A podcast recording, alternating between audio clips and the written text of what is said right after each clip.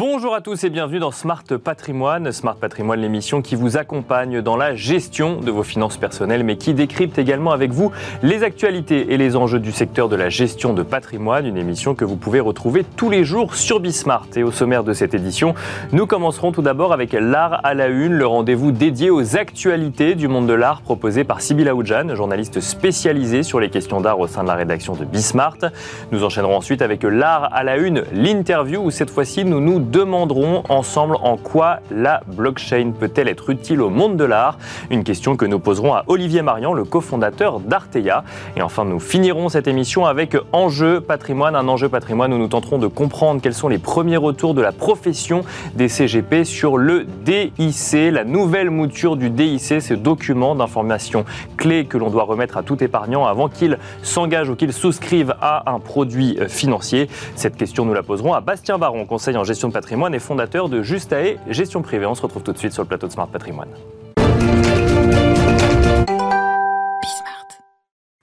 Et nous commençons tout de suite avec l'art à la une, le rendez-vous dédié aux actualités du monde de l'art proposé par Sybille Aoudjan, journaliste spécialisée sur les questions d'art au sein de la rédaction de Bismart. Bonjour Sybille. Bonjour Nicolas. Bienvenue sur le plateau de Smart Patrimoine. On va commencer avec les actualités du monde de l'art et notamment des actualités en lien avec les NFT, Sybille. Effectivement, beaucoup d'actualités en lien avec les NFT en ce moment. Je vous avais parlé il y a quelques semaines d'une actualité autour du MoMA de San Francisco qui avait déjà fait ses premières acquisitions.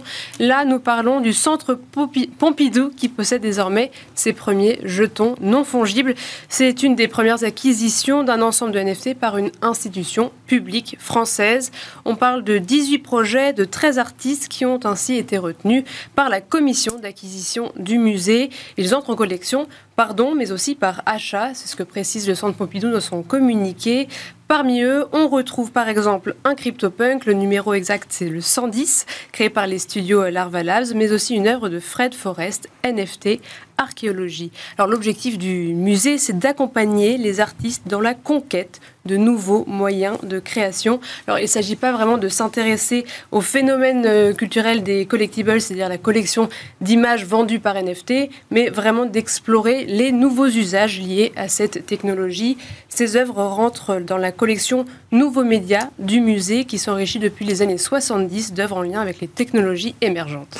Mais alors on, voit quand même qu'il y a une certaine appétence des musées pour le sujet puisque ça n'est pas le seul musée aujourd'hui à s'enrichir de NFT Sibyl. Exactement, le musée aussi de Los Angeles a dit avoir reçu une donation de 22 NFT par un mystérieux donateur. Il s'exprime sur Twitter sous le pseudonyme de Cosimo de Medici. Ce serait donc la plus large collection de NFT aux États-Unis. Et parmi euh, ces œuvres se trouve aussi un CryptoPunk. Un CryptoPunk que l'on retrouve un petit peu partout. Euh, actualité NFT, toujours, Sibyl, un cas juridique apporte un éclairage sur les droits liés aux NFT.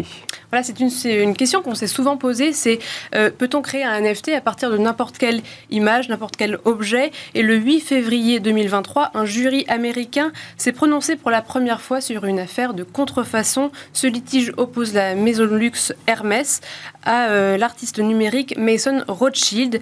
Le jury fédéral de Manhattan a déterminé que cet artiste, Rothschild, avait enfreint les droits de marque de l'entreprise et a accordé à Hermès 133 000 dollars de dommages et intérêts au total. Effectivement, l'artiste a créé une collection numérique de sacs ressemblant grandement au fameux sac Birkin d'Hermès. Le projet artistique s'appelait même Meta Birkin. Et donc pour Hermès, l'œuvre de Mason Rothschild portait atteinte à la réputation de la marque. Et donc l'artiste euh, vivant a vivement euh, réagi sur Twitter, regrettant la fin de la liberté d'expression artistique. C'était pour les actualités liées au NFT, mais ce n'est pas les seules actualités du monde de l'art cette semaine. Sibyl, on termine par l'ouverture d'un espace dédié aux arts africains. Oui, c'est selon plusieurs médias. Le marchand belge Didier Kless vient d'inaugurer un espace à Paris, un espace seulement sur rendez-vous qui serait rue Danton dans le quartier de Saint-Germain-des-Prés, en plus donc de sa galerie principale qui est à Bruxelles. Il s'est exprimé auprès de The Art Newspaper. En fait, il souhaite ouvrir un lieu à l'opposé des foires, un lieu qui permette de prendre le temps, d'abord pour les grands collectionneurs, mais aussi pour les plus jeunes, afin de faire découvrir les œuvres d'art du continent africain. Ce déménagement sûrement encore le signe de l'attractivité grandissante de Paris comme une place incontournable, une du marché de l'art. Merci beaucoup Sybille pour euh, ces actualités du marché de l'art euh, cette euh, semaine et nous avons à présent le plaisir de recevoir ensemble Olivier Marian. Bonjour Olivier Marian. Bonjour Nicolas. Vous êtes le cofondateur d'Arteia. On va essayer de se demander ensemble en quoi la blockchain peut être utile au marché de l'art. Peut-être quand même tout d'abord un mot rapide sur Arteia, sur l'activité d'Arteia. Vous faites le pont finalement entre ce, ce, monde technologique de la blockchain et le monde de, de l'art, du marché de l'art qui se pose des questions sur cet usage? Alors, d'abord, oui, effectivement, nous, on est spécialisé depuis 7 ans euh, dans des solutions technologiques pour le monde de l'art. Et donc, évidemment, on a travaillé très tôt, depuis 2017, sur la blockchain. Euh, et je pense que, oui, le marché continue à se poser des questions, mais euh, nous, on y répond. Euh, on l'aide à, trouver des solutions. Donc, oui, c'est vraiment un outil très intéressant, notamment dans le monde de l'art pour deux sujets principaux qui sont en général la transparence et la confiance. Donc ça, c'est des sujets sur lesquels la blockchain permet vraiment d'apporter des solutions. Et pourquoi dans le monde de l'art? Ben, Dans le monde de l'art, par exemple, pour des problèmes de certificat d'authenticité. Aujourd'hui, quand vous sortez d'une galerie, si je sors de, de, la galerie de chez Didier Classe, euh, je vais avoir un objet et puis je vais avoir, si tout va bien, un certificat d'authenticité à côté, un papier. D'accord. Euh, donc, première étape, déjà, évidemment, c'est un cas d'école pour la blockchain, c'est-à-dire qu'on va digitaliser ce certificat d'authenticité et on va en créer une copie dans une blockchain. Donc, on va, être, on va avoir une espèce de copie dans un coffre-fort qu'on peut consulter à tout moment et qui est certifié, qui n'est pas modifiable. Et donc, quand je vais consulter ce certificat, je suis certain que je ne vais pas le perdre, il ne va pas brûler, quelqu'un ne va pas en faire une est, vous anticipez ma question de s'il existe déjà un certificat papier, pourquoi aller le mettre dans la blockchain? Mais Parce que euh, ce certificat, je peux le perdre, il peut brûler, et puis on peut en faire des faux. Euh, on peut très bien se balader avec un faux certificat, créer des faux pour des raisons évidemment euh, financières. Donc là, on va avoir un certificat qui est digitalisé, totalement certifié. Et ce qui est très intéressant, c'est que pour la première fois, grâce à notre technologie, on fait le lien avec le monde physique et avec l'objet physique, c'est-à-dire qu'on va coller une puce NFC sur l'objet. NFC, pas NFT Donc, du coup. NFC, absolument. Near Field Communication. C'est un piège, effectivement. Euh, donc, c'est une puce, c'est la puce que vous avez dans vos cartes de crédit euh, qui permet de faire du paiement sans contact. D'accord? Donc, c'est une petite puce qui ressemble à un autocollant. C'est une technologie qui, a, qui, était déjà. Euh, c'est une technologie qui, qui, existe depuis longtemps. Simplement, nous, on a beaucoup travaillé à, d'une part, sécuriser cette technologie. Donc, mm -hmm. on a une puce qui, une fois qu'elle est collée, si on essaie de la déchirer, elle, de l'enlever, pardon, elle se déchire. Donc, elle se casse. Donc, on sait qu'il s'est passé quelque chose avec l'objet. Et d'autre part, elle est totalement encryptée. C'est impossible de faire une copie de cette puce. Donc on ne pourrait pas créer 10 copies d'un objet ou 10 copies de la puce qui est sur l'objet. Et donc quand on scanne avec son téléphone, tout simplement, avec un téléphone portable, on scanne cette puce, on a accès au fameux certificat digital qu'on a sécurisé sur la blockchain. Donc on résout un énorme problème qui était aujourd'hui, d'une part, j'ai des objets, je ne sais pas s'ils sont vrais ou faux, et puis les certificats ça reste un bout de papier. Donc ça, c'est une des solutions majeures que vous apportez et qui est basée sur la blockchain. Exactement, exactement. Et c'est une utilisation tout à fait simple. C'est des technologies qui étaient existantes, mais on a réussi à travailler pour mettre ensemble cette puce NFC et cette blockchain euh, pour faire quelque chose de très simple d'utilisation et qui apporte beaucoup, beaucoup de valeur pour enfin de la transparence et de la confiance. La transparence, justement, alors j'imagine que le, le point principal de ces blockchains, c'est qu'à travers cette puce, euh, on peut retrouver toutes les informations euh, liées à l'œuvre d'art et qui sera sécurisée sur la blockchain. Alors peut-être que je me trompe. Alors, oui ou non, ça, ça va être un petit peu au choix de la personne qui va, qui va utiliser cette puce. On peut imaginer plusieurs choses. On peut imaginer une maison de vente. Une maison de vente, elle va recevoir, si vous voulez vendre un Picasso, vous allez devoir poser votre Picasso chez je ne sais pas si on peut dire des marques, mais une des grandes maisons de marque. Bien sûr, oui, Dis, disons comme ça, ouais, très bien. Voilà, une des grandes maisons euh, qui va recevoir ce, ce, cet objet, ce, ce, tableau chez elle. Elle va faire un certain nombre de due diligence, de vérification. Mais juste, pardon, ouais. vous, vous, posez une puce NFC sur un Picasso existant On accepte ça, de poser Alors, une puce sur un Picasso? ça, ça va, C'est là que ça va être intéressant. Euh, on, on va regarder à quel endroit on va poser la puce. Aujourd'hui, les grandes maisons de vente, qu'est-ce qu'elles font? Elles posent un petit autocollant papier avec un, un petit code barre sur, en général, le, le, le, châssis. Ce qui est très intéressant, au dos des tableaux, quand vous regardez le dos d'un tableau important, il y a toute une partie de l'histoire, donc c'est pour ça que je réponds à, à, votre question, il y a toute une partie de l'histoire de ce tableau, où est-ce qu'il a été exposé dans telle galerie, en général, quand il est passé en vente dans telle ou telle maison de vente. Mmh. Donc on a cet historique, qui est pour l'instant euh, une succession noter, de petits euh, autocollants euh, papier euh, à noter sur le châssis. Donc oui, on essaye de ne pas abîmer la toile, donc on va plutôt, dans ce cas-là, euh, euh, mettre un autocollant euh, sur le châssis. Donc nous, on propose de mettre plutôt une puce. Pourquoi? Parce que cet autocollant, il a très peu d'informations. De nouveau, on peut faire des faux autocollants. Et là, évidemment, je reprends tous mes arguments où on a une puce impossible à, copier et, qui permet d'avoir accès très rapidement en la scannant, par exemple à la page de résultats de la maison de vente. Même chose pour une galerie, même chose pour un artiste. Et vers qui on se tourne du coup pour inscrire cette historique du parcours de la toile C'est un informaticien qui... ou c'est vers vous Alors nous, on fournit une solution où directement le, sachant, on va dire, la personne qui prend, euh, qui prend l'engagement d'écrire des informations, donc ça peut être l'artiste, ça peut être sa galerie, ça peut être une maison de vente, euh, ils vont pas tous délivrer la même chose. Typiquement, un artiste et une galerie vont pouvoir délivrer un certificat d'authenticité, alors qu'une maison de vente en général, elle ne va pas vraiment, elle, délivrer le certificat d'authenticité. Elle n'en a pas vraiment l'autorité, puis elle ne mhm. veut pas forcément prendre le risque. Et donc, elle va dire qu'elle a fait ses due diligence et qu'elle euh, a retrouvé un certificat existant. Mais donc, ces personnes-là, on leur donne un accès à un site web euh, dont ils sont euh, les seuls à avoir accès et ils vont générer le certificat d'authenticité pour un artiste et une galerie ou le certificat de passage dans une vente pour une maison de vente. Donc, une fois qu'on a ce certificat digital, nous, on l'ancre dans la blockchain. Et pourquoi la blockchain plutôt qu'un coffre-fort numérique classique bah, la blockchain, c'est le coffre-fort digital par excellence. Et ce qui est très intéressant, c'est que ce coffre-fort, il est consultable par tout le monde. Ça veut dire quoi? Donc là, je reprends cette idée de transparence et de confiance. Ça veut dire que mathématiquement, n'importe qui aujourd'hui peut assez facilement aller vérifier que l'information dont, dont nous, on prétend qu'elle est vérifiée, elle est effectivement vérifiée, puisqu'ils peuvent aller vérifier sur la blockchain les informations qui ont été encodées. Donc ils ne sont pas obligés de faire appel à ce qu'on appelle un tiers de confiance. Historiquement, la confiance, elle était obligée d'être accordée à un tiers de confiance. Et aujourd'hui, grâce à la blockchain, la confiance, elle se fait envers une technologie. Mais assez facilement, il faut quand même avoir un petit peu de, euh, de savoir euh, sur ce monde. Nous, on fournit des outils pour que les gens. Peur, oui, comme terme. oui, oui, oui, assez facilement. Euh, beaucoup de gens maintenant, c'est assez. Il y a des outils, il y a des sites web qui permettent d'aller contrôler, de retrouver une information, et donc voilà. On, effectivement, nous, on est plutôt informaticiens, mais c'est une information assez facile à aller vérifier, en tout cas. Euh, alors que, d'habitude, vous êtes obligé de faire confiance à euh, un tiers de confiance qui a dit que c'était bien. Il faut lui faire confiance. Et je pense aux, acteurs comme les maisons de vente. Est-ce qu'elles vont facilement donner toutes ces informations? Est-ce qu'elles ont intérêt à ce que tout soit inscrit? Parce qu'on les sent parfois un petit peu réticentes à donner euh, les, prix, les dates, euh, etc. Enfin, toute l'historique de vente d'une œuvre d'art. Ou, même les acheteurs. Hein. Est-ce que les acheteurs ont envie qu'on sache que c'est passé par telle ou telle collection? C'est un sujet. Ça, c'est un autre sujet, d'accord. Non, non, c'est une très bonne question. c'est assez rigolo. C'est que euh, les collectionneurs, nous on travaille avec beaucoup de collectionneurs pour une autre activité d'Artea qui est, on, on, fournit une solution de gestion de de collection. Donc c'est comment faire votre inventaire. Euh, les collectionneurs, ils aiment tout savoir d'une œuvre, mais effectivement, ils n'aiment pas trop donner des informations.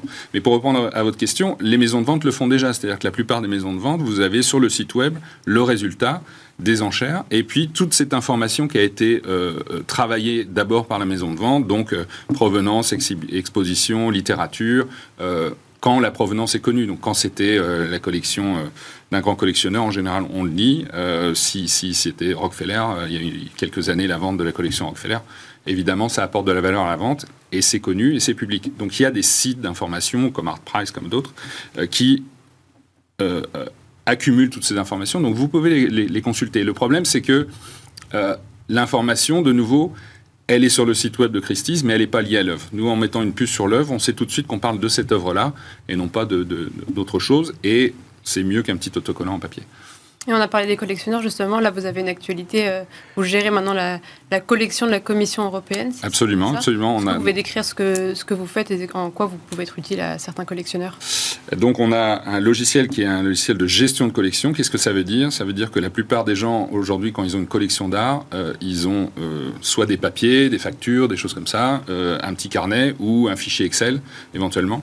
Et nous, on a un logiciel, donc c'est une solution qu'on appelle SaaS, c'est-à-dire que c'est des serveurs, on y accède par un navigateur web, donc sur son ordinateur ou sur son téléphone portable, et on va pouvoir stocker toutes les informations qui permettent de créer une espèce de CV, de fiche d'identité de chaque œuvre. Donc là, là on n'est plus sur de la blockchain. on n'est plus sur la blockchain. On est sur d'autres services euh, technologiques, d'accord. Voilà, exactement. C'est un autre service que, que notre société propose et qui est en lien souvent avec cette première solution dont je vous ai parlé, parce que typiquement un artiste qui a envie de sécuriser tous ses certificats, il va utiliser notre logiciel de gestion d'inventaire, mm. et ensuite il va sélectionner cette solution pour générer ces certificats. Les, alors, Sibyl a effectivement déjà posé, euh, posé la question, mais c'est vrai que si, je reviens sur le sujet euh, blockchain, on imagine très bien euh, l'accès à un registre inviolable pour pouvoir prouver la provenance d'une œuvre, par exemple, qui aurait été créée aujourd'hui. Mhm. en revanche, des œuvres euh, d'hier, finalement, on en reste euh, à une confiance vis-à-vis du marchand ou vis-à-vis de, de l'expert. Comment est-ce que eux, ils voient des solutions comme celle-là qui viendraient remettre en cause peut-être bah, leur rôle de tiers de confiance? Non, non, alors il n'y a, pas de remise en cause, c'est vraiment un outil qui permet une approche plus moderne. Donc on fait, en plus de ces deux solutions dont on a parlé, on fait une troisième, très bien. absolument, mais qui, qui, est complètement cohérente avec le reste. Euh, et donc c'est un catalogue raisonnant. C'est exactement ce que vous avez décrit. Aujourd'hui, euh, une un artiste vivant ou euh, l'estate, c'est-à-dire l'entité qui gère les droits de propriété intellectuelle d'un artiste mort, euh, en général, il gère ce qu'on appelle le catalogue raisonné d'un artiste, c'est-à-dire la liste des œuvres reconnues par un artiste. Et nous, évidemment, on, propose de digitaliser ces informations, donc créer une, une, base de données et un site web qui permet de consulter ces informations. Et de nouveau, ça, ça a beaucoup de valeur, et donc on sécurise cette base de données sur la blockchain de nouveau, et donc on peut consulter très facilement la liste reconnue des œuvres d'un artiste. Et c'est l'artiste qui a pris l'engagement de ça, et il est très content de le faire parce que ça sécurise sa création, son patrimoine. Merci beaucoup Olivier Marion d'être venu sur le plateau de, Smart Patrimoine. on aura parlé blockchain, mais pas que finalement. Euh, donc je rappelle que vous êtes le cofondateur d'Arteia. Merci également Sybilla Oudjan, journaliste spécialisée sur les questions d'art au sein de la rédaction de Bismart. Et quant à nous, on se retrouve tout de suite dans Enjeu Patrimoine.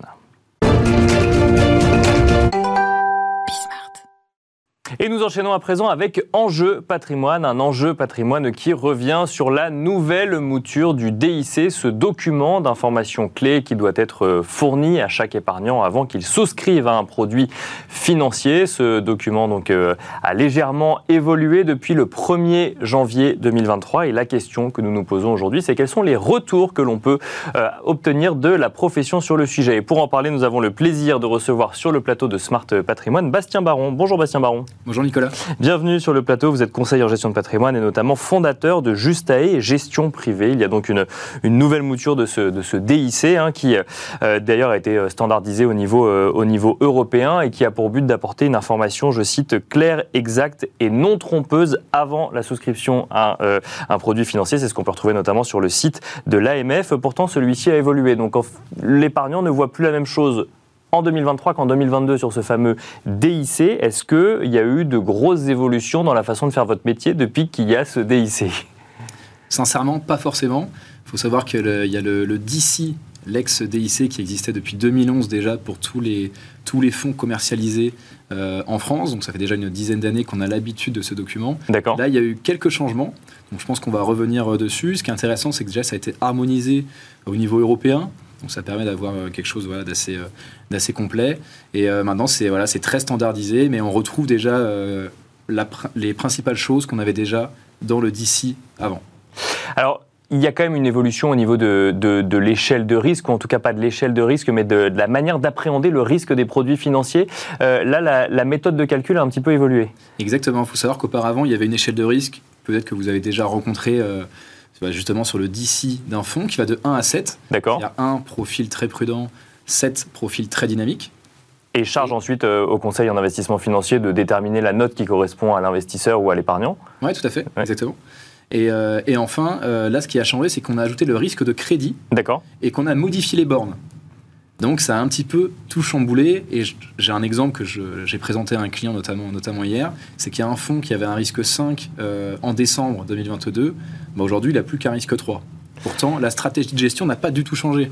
Mais le fait que le risque de crédit soit euh, ajouté dans le mode de calcul et qu'en plus les bornes euh, entre 3 et 4, 4 et 5, etc. aient changé, bah, ça a modifié en fait le, alors, peut-être un petit peu de, précision pour ceux qui nous écoutent déjà.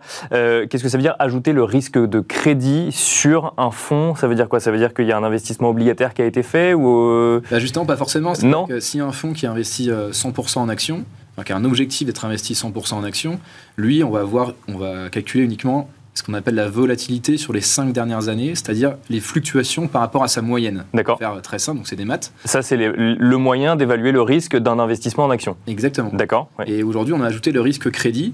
Et, euh, Qui n'était pas calculé avant Non, qui n'était pas calculé Pour- de cette façon-là en tous les Pourquoi? Pour prendre en compte euh, ces fonds où on peut être investi et en actions et en obligations, par, cas. exemple ouais, tout à fait. D'accord. Et donc là, le fait d'a- d'additionner les deux dans la méthode de calcul fait que euh, mécaniquement, ça change le résultat final du risque d'un fonds si on est investi 100% en actions, par exemple, parce que on considère qu'il n'y a pas de risque de crédit, mais c'est pas pour autant qu'il y a moins de risque sur le fonds. Exactement. Bah, D'accord. Vous avez euh, très, très très bien euh, schématisé euh, la chose, synthétisé la chose, c'est que un fonds 100% action, bah, il n'a pas de risque crédit, mais c'est pas pour autant qu'il est euh, moins risqué qu'avant. Il a toujours le même risque. Et donc ça, c'est le premier sujet. Et le deuxième sujet, c'est qu'en plus on a modifié les bornes. Donc les, les bornes, c'est ce qui permet de passer de 0 à 1, de 1 à 2, de 2 à 3 et ainsi de suite jusqu'à 7. D'accord. Exactement. Donc en fait, vu que les deux ont été modifiés, euh, je, je pense que c'était pas du tout le but, on va dire euh, initialement par, lors de la création du, du DIC, du DIC. D'accord. Euh, je pense que maintenant, le, le, le- le- le truc, c'est que je pense que les investisseurs, pendant 10 ans, une dizaine d'années, ils ont été habitués à cette frise qui va de 1 à 7 et qui aujourd'hui, bah, ils avaient l'habitude d'avoir un risque 5, mais aujourd'hui, un risque 5 actuellement sur le DIC, c'est bien plus important que l'ancien risque 5. Donc en fait, un risque 5, parce que- si je reprends l'exemple que vous nous donniez tout à l'heure, un risque 5 en 2022 est passé risque 3 en 2023 par exemple, mais c'est pas pour autant que le fonds est moins risqué, c'est juste Non, que a- les, les- les bornes ont évolué, c'est quoi? Il y a plus de souplesse finalement dans les bornes liées au, au risque euh, aujourd'hui dans le, dans le DIC, c'est ça? Ouais, c'est un petit peu ça. C'est-à-dire qu'auparavant, par exemple, je prends les exemples de volatilité pour donner un exemple concret. Mhm. Aupara- auparavant, pour être euh, un fonds qui était entre euh, un risque 3, il fallait qu'il soit entre 2 et 5 de volatilité en moyenne sur les 5 dernières années. D'accord. Aujourd'hui, donc, en ajoutant le risque de crédit, il peut aller jusqu'à 12 Donc ouais, donc euh, on multiplie quand même. euh, Voilà, ouais, bien sûr, ouais. Et, et auparavant, pour être dans un risque 5, c'était entre 10 et 15. Donc vous voyez qu'un un fonds, là l'exemple que je donnais, c'était un fonds qui avait une volatilité de 11% sur les 5 dernières années, donc il était risque 5. D'accord. Mais aujourd'hui, vu qu'on peut aller jusqu'à 12 sur un risque 3, bah, il est passé en risque 3. Mais alors, moi, c'est quelque chose que j'ai du mal à comprendre, c'est que euh, normalement, euh, les, les décisions réglementaires, sont, et notamment quand euh, on parle du, du DIC, sont faites pour protéger l'épargnant et qu'il ait toutes les informations sur le sujet. Euh, comment on explique que euh, d'un coup d'un seul, cette nouvelle grille de lecture du risque fasse baisser visuellement, en tout cas de manière schématique, ça fait pas baisser le risque, mais la perception du risque, c'est quoi? C'est qu'il y a des, finalement des investissements ou des propositions de placement beaucoup plus risquées qui sont rentrées dans cette échelle euh, et dans lesquelles on n'investissait pas avant? Alors, on peut y penser, forcément. On peut penser, le private equity s'est beaucoup développé. Les investissements en crypto-monnaie se sont beaucoup développés. C'est vrai que dans un risque 7, auparavant, là, euh, il y a encore deux mois, on pouvait avoir euh, un fonds 100% action, un fonds en private equity et un fonds en crypto-monnaie, alors qu'en réalité, les risques étaient totalement différents. D'accord, 7. je comprends. Oui, bien sûr. Je pense que ce qui est un petit peu dommage aussi, c'est qu'ils auraient pu rajouter un risque 8 et un risque Oui, 9. oui c'est ça. Oui, c'était une autre, c'était une autre possibilité, bien sûr. Bon, Et c'est- pas ce qui a été retenu. euh, et aujourd'hui, c'est vrai que ça peut apporter euh, euh, voilà, un certain biais, parce que je pense qu'il y a des personnes qui, qui ne vont pas suivre ça au quotidien, qui vont penser habituellement, moi je vais par exemple sur un risque 4, je continue à aller sur un risque 4 euh, demain, et en fait, ça sera pas forcément le même risque qui sera, pris. Do- Donc il faut faire attention effectivement depuis le 1er janvier 2023 euh, à la perception qu'on peut avoir de la note du risque sur le DIC parce que euh, la méthode de calcul et les bornes euh, ont, euh, évolué. Donc euh, bah, en plus on a, évoqué notamment euh, l'intégration du, risque de crédit, je le rappelle, dans, la méthode de calcul. Ça c'est pour le sujet risque. Je pense qu'on a tout dit sur le, sur le sujet risque. Euh, On a pour objectif de faire de la pédagogie. On a tout dit. Il y a aussi un, un, autre sujet qui peut, euh, qui peut prêter à confusion ou qui, peut, euh, ou qui mérite en tout cas d'être mentionné, c'est euh, l'appréciation des frais. Alors les frais, ça revient souvent, ça revient très souvent du côté réglementaire, notamment la CPR qui, qui alerte sur le sujet.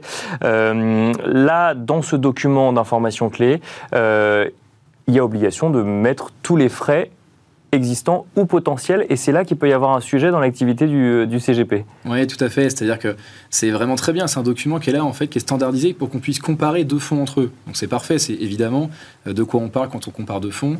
Euh, la stratégie de gestion. euh, on va parler justement du risque euh, qu'il va y avoir sur le fonds et on va parler des frais. Comparer, c'est quand même euh, ce qui, Bien sûr, est assez ouais, ouais. important. On a envie de savoir combien on paye et combien on gagne. Oui, Voilà, c'est ça. exactement, et combien on peut perdre. Ça, c'est le risque. oui, c'est Tout à ça. fait, ouais. Donc, euh, donc au final, là, ce qui se passe sur les frais, c'est que ce qui est pris en compte, c'est que dans un fonds, on peut avoir ce qu'on a des droits, on peut avoir des droits d'entrée. Et ces droits d'entrée, souvent, euh, ils sont, je dis une bêtise, entre 0 et 4% par exemple. Mhm. Euh, si vous investissez via un contrat d'assurance vie, vous ne pourrez pas prendre ce genre de frais, vous n'aurez pas ce genre de frais à avoir, donc vous allez être à 0 Mais dans le document d'information clé, bah, ils prennent le, le worst case, donc le, le pire scénario, et donc ils vont prendre en compte dans les différents scénarios qui sont proposés, mais à chaque fois, ils vont dire si vous sortez au bout d'un an, vous avez, et on va prendre le, scénario, où vous avez eu 4% de droits d'entrée, plus euh, les frais courants, plus éventuellement des frais de sortie, plus etc. etc. D'accord. Donc en fait, on constate une accumulation de frais euh, précisé dans le worst case, mais ensuite charge, mais qui ne reflète pas forcément la négociation qu'on a pu avoir avec son conseiller en investissement financier, c'est ça Exactement. Donc il y a aussi, on a besoin aussi d'expliquer le fait de dire non, vous inquiétez pas, là c'est marqué qu'on peut prendre 4% maximum, nous on prend zéro. Euh, par contre, ça peut être pas le cas de, tout le monde sur la place, mais en règle générale, c'est pour ça que je, précisais via un contrat d'assurance vie, via un, via un contrat d'assurance vie, il n'y a pas forcément de droits d'entrée qui vont être pris euh, de manière supplémentaire, euh, en plus du droit d'entrée pour investir sur le contrat d'assurance. Oui, et puis on imagine assez bien l'épargnant se la surprise de l'épargnant à lire effectivement qu'il y a 4% de, frais sur un sujet où on lui a dit qu'il y en avait zéro. Ça arrive souvent ce genre de, discussion où il vaut mieux anticiper du coup et expliquer comment fonctionne ce fameux DIC avant de, d'aborder ce sujet frais. Alors c'est une bonne remarque. Je pense que ça peut intervenir sur les, sur les DIC, sur les fonds assez particuliers, sur les fonds notamment, on parlait de private equity tout à l'heure, ça peut être le cas. Euh, lorsqu'on est dans un contrat d'assurance vie et qu'on va avoir une certaine allocation, on va avoir une dizaine de fonds par exemple différents qui vont être investis, c'est-à-dire que le client, il se retrouve avec une dizaine d'informations clés qui font trois pages chacun, plus euh, on met en place ce qu'on appelle une déclaration d'adéquation pour montrer que l'allocation qu'on lui propose est bien en adéquation avec sa situation, avec euh, le profil de risque qu'il a, son profil investisseur, etc. Et bientôt euh, ses valeurs ou les normes ESG qu'il a l'intention de respecter Exactement, aussi. ça en fait partie aussi, tout à fait, tout à fait. Depuis le 1er janvier, ça en fait mmh. partie. Donc c'est-à-dire qu'il se retrouve avec peut-être une quarantaine de pages. Donc souvent, nous en plus, on, fait le choix de lui expliquer dans quel fonds il va être investi et pourquoi on a créé l'allocation de cette manière-là.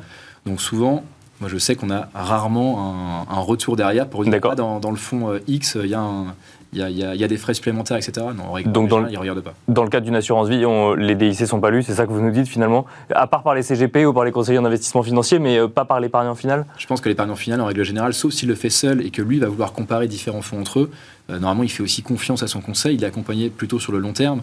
Donc en règle générale, euh, le conseil n'a aucun intérêt de le flouer, il a intérêt d'aller dans son sens pour créer un cercle vertueux, qu'il soit satisfait, qu'il recommande après à ses amis, son entourage, etc. Donc normalement, ça se passe en confiance. Peut-être qu'effectivement, on les regarde un petit peu plus quand on va sur un niveau de risque 7 pour reboucler avec, euh, avec, avec le, début de notre discussion. Merci beaucoup en tout cas, Bastien Baron, d'être venu nous faire ses premiers retours. Alors, ça fait un mois et demi hein, que, vous pratiquez ce nouveau euh, DIC, mais c'était intéressant de voir un petit peu comment, comment il était utilisé au quotidien. Merci. Je rappelle que vous êtes conseiller en gestion de patrimoine et fondateur de Justae Gestion Privée. Merci à vous également de nous avoir suivis et je vous donne rendez-vous très vite sur Bismart.